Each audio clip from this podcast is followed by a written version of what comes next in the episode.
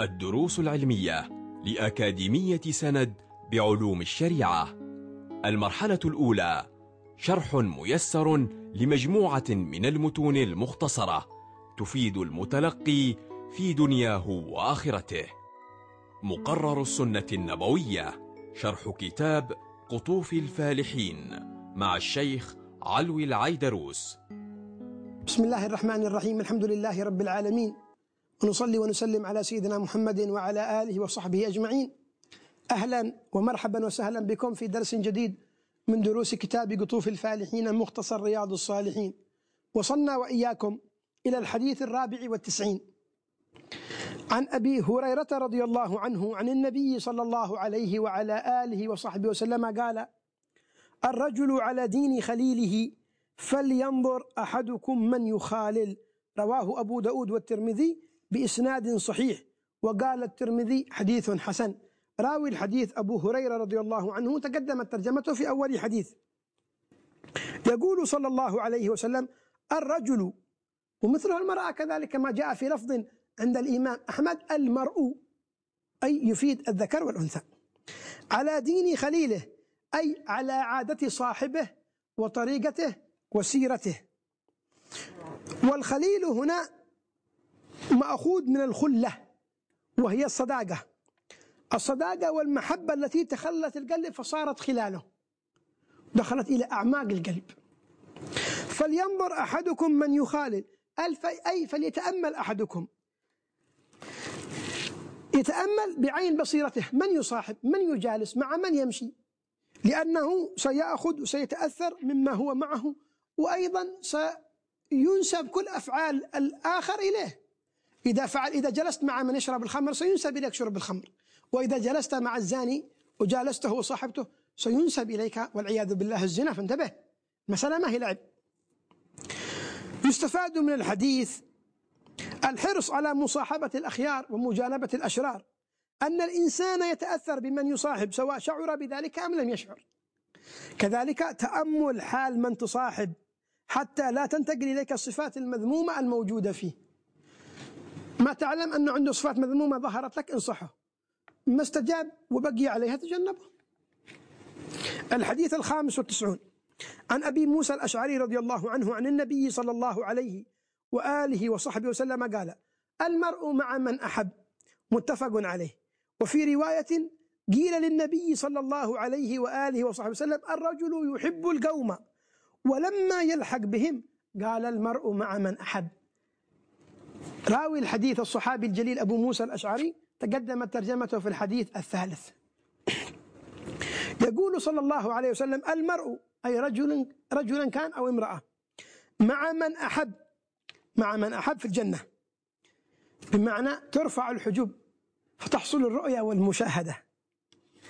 كل ذلك بلغه بحسن النية. ما عمل أعمالهم لكن بحسن النية بمحبتهم والتعلق بهم صار صار معهم. ومعنى صار معهم ليس بالشرط أن يكون في الدرجة التي هم فيها. الجنة متفاوتة. يمكن يقول الواحد طيب هؤلاء عملوا أعمال كثيرة هو ما عملها. فكيف يكون معهم؟ قالوا أن ليس من لوازم المعية الاستواء في الدرجات. بل كله في درجته. معهم في الجنة لكن ليس في درجته. فليس من لازم المعية استواء الدرجات أبدا. لا يظن لما نقول أنه معهم يعني لازم أن يكون مستوي في الدرجة ليس بلازم قد يكون معهم في نفس الدرجة وقد يكون أقل منهم لكن معهم في الجنة. نال الجنة بنيته الصادقة التي فعلها مع عدم ترك المأمورات. ما هو ما يصلي؟ قال أنا أحب النبي والصحابة والتابعين ما بصلي وبروح الجنة. هذا العب يعمل ما أمر به لكن نيته أوصلته إلى هذه المرتبة. فالنبي صلى الله عليه وسلم يقول المرء مع من أحب طبعا وعقلا وجزاء ومحلا فكل مهتم بشيء فهو منجذب إليه وإلى أهله بطبعه شاء أم أبى؟ فدام يحب شيء ينجذب ينجذب إليه. فيكون معه في الدنيا وفي الآخرة. رزقنا الله وإياكم معية النبي محمد صلى الله عليه وسلم. يستفاد من الحديث فضل حب الله ورسوله والأخيار أحياء وأمواتا. ما هو يقولوا أنا أحب الأحياء بس والأموات. قال له هؤلاء أموات. أموات عند ربهم. النبي ميت. منتقل. لكننا نحبه الصحابة والتابعين والأولياء والصالحين. نحبهم. أن من فضل محبة الله ورسوله امتثال أمرهما واجتناب نهيهما والتأدب بالآداب الشرعية. يستفاد أيضا أنه لا يشترط في الانتفاع بمحبة الصالحين أن يعمل عملهم. إذ لو عمله لكان منهم ومثلهم. ليس بشرط أن يعمل أعمالهم. لكن لا يترك المأمور به ولا يفعل المنهي عنه. الحديث السادس والتسعون. عن أنس رضي الله عنه أن أعرابيا قال لرسول الله صلى الله عليه وسلم متى الساعة؟ قال له رسول الله صلى الله عليه وسلم ما أعددت لها. قال حب الله ورسوله. قال أنت مع من أحببت. متفق عليه. وهذا لفظ مسلم عليه رحمة الله. راوي الحديث سيدنا أنس بن مالك تقدمت ترجمته في الحديث الحادي عشر عليه رضوان الله. يقول أن أعرابيا كلمة أعرابي يختص بسكان البوادي من العرب وغيرهم. أما العرب فهم أولاد إسماعيل على نبينا وعليه الصلاة والسلام. قال لرسول الله صلى الله عليه وسلم متى الساعة؟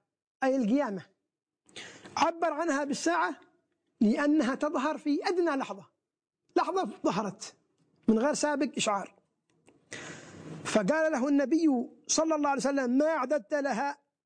إيه جهزت للساعة تسأل عنها؟ إيش معك لها؟ إذ هي زمن الجزاء يوم الدين. هذه ليست مسألة لعب. وهذا قالوا من أسلوب الحكيم لأنه سأل عن الوقت. فكأنه قال له ما لك ولها إنما يهمك التزود لها بالعمل. ما أعددت لها أنت تبغى تعرف متى الساعة؟ إيش معك أول الساعة؟ هذا الأهم. قال الأعرابي حب الله ورسوله. أعددت لها حب الله ورسوله. فقال له النبي صلى الله عليه وسلم أنت مع من أحببت أي ملحق بهم حتى تكون في زمرتهم كما تقدم في الحديث الذي قبل هذا. يستفاد من الحديث أن حب الله ورسوله من عظيم الزاد للآخرة. إضافة إلى ما ذكرناه في الحديث السابق مما يستفاد من محبة الله ورسوله والصالحين. الحديث السابع والتسعون. عن ابن عمر رضي الله عنهما قال كان النبي صلى الله عليه وآله وصحبه وسلم يزور قباء راكبا وماشيا فيصلي فيه ركعتين متفق عليه. راوي الحديث هو سيدنا عبد الله بن عمر بن الخطاب رضي الله عنه تقدمت ترجمته في الحديث الثالث والخمسين.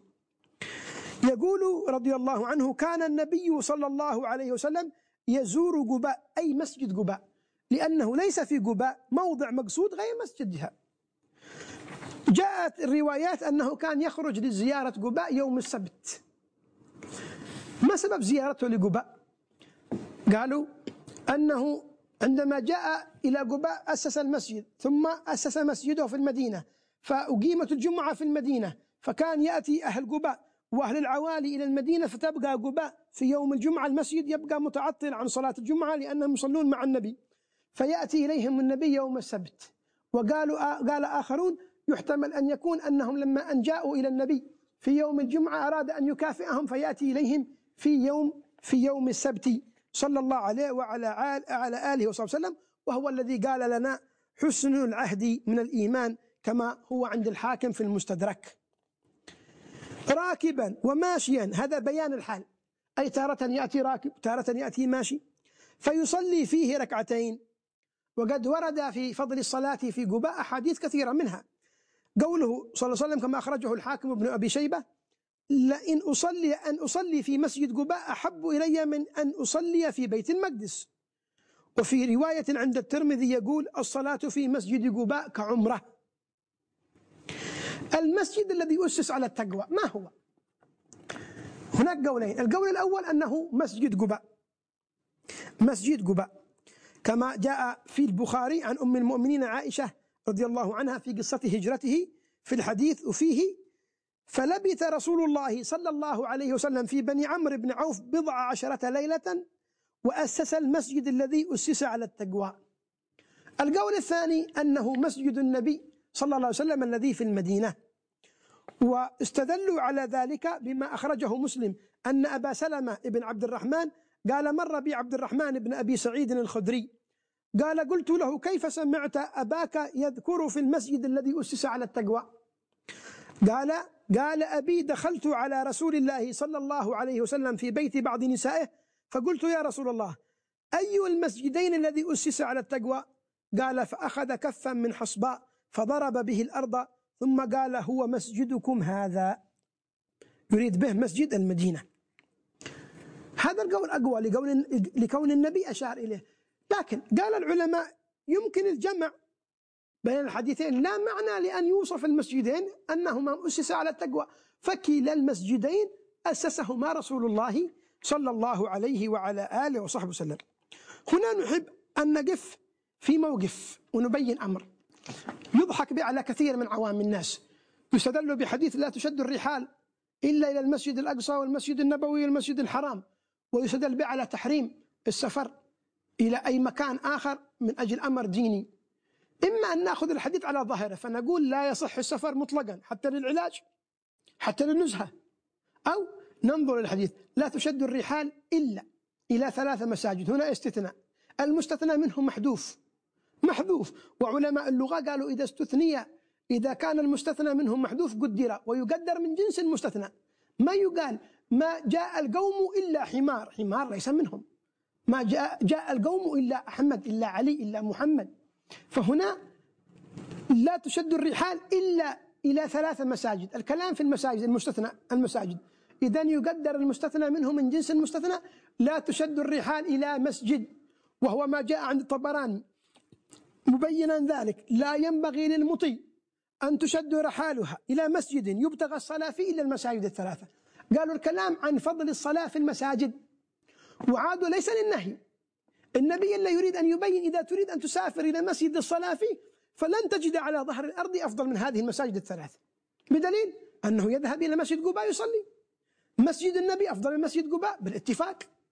مع ذلك يذهب كل سبت يصلي في مسجد قباء.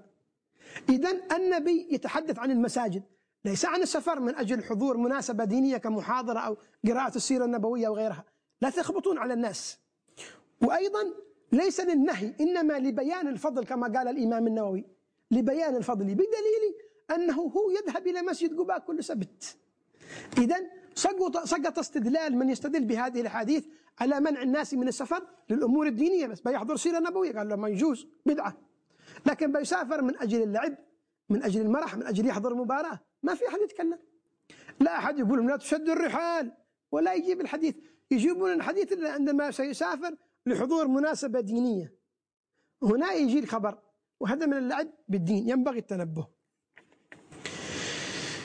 إذا يستفاد من الحديث فضل وشرف مسجد قباء. كذلك يستفاد جواز تخصيص وقت معين للأعمال الصالحة لأن النبي كان يخرج كل يوم سبت إلى مسجد قباء. وقد قال الإمام النووي فيه جواز تخصيص بعض الأيام بالزيارة وهذا هو الصواب وقول الجمهور. كذلك يستفاد من الحديث جواز السفر لغير معصية. الذي يحرم السفر لمعصية.